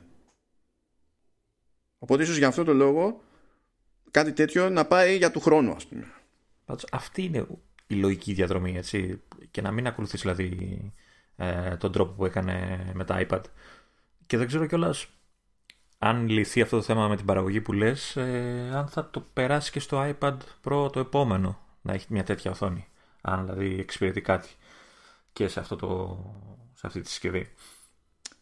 Ε, θεωρητικά εξυπηρετεί από την άποψη ότι ε, σου δίνει το περιθώριο σε περιεχόμενο που είναι 30 Hz ξέρω σε περιεχόμενο που είναι 24 Hz κτλ. Να μην λειτουργήσει απαραίτητα σε πολλαπλάσιο που το ιδανικό είναι όταν λειτουργείς σε πολλαπλάσια ε, ξέρεις, να είναι πολλαπλάσια με ακέραιο να μην μπλέξει μετά γιατί δημιουργεί προβλήματα στην, στην εικόνα, ξέρω εγώ.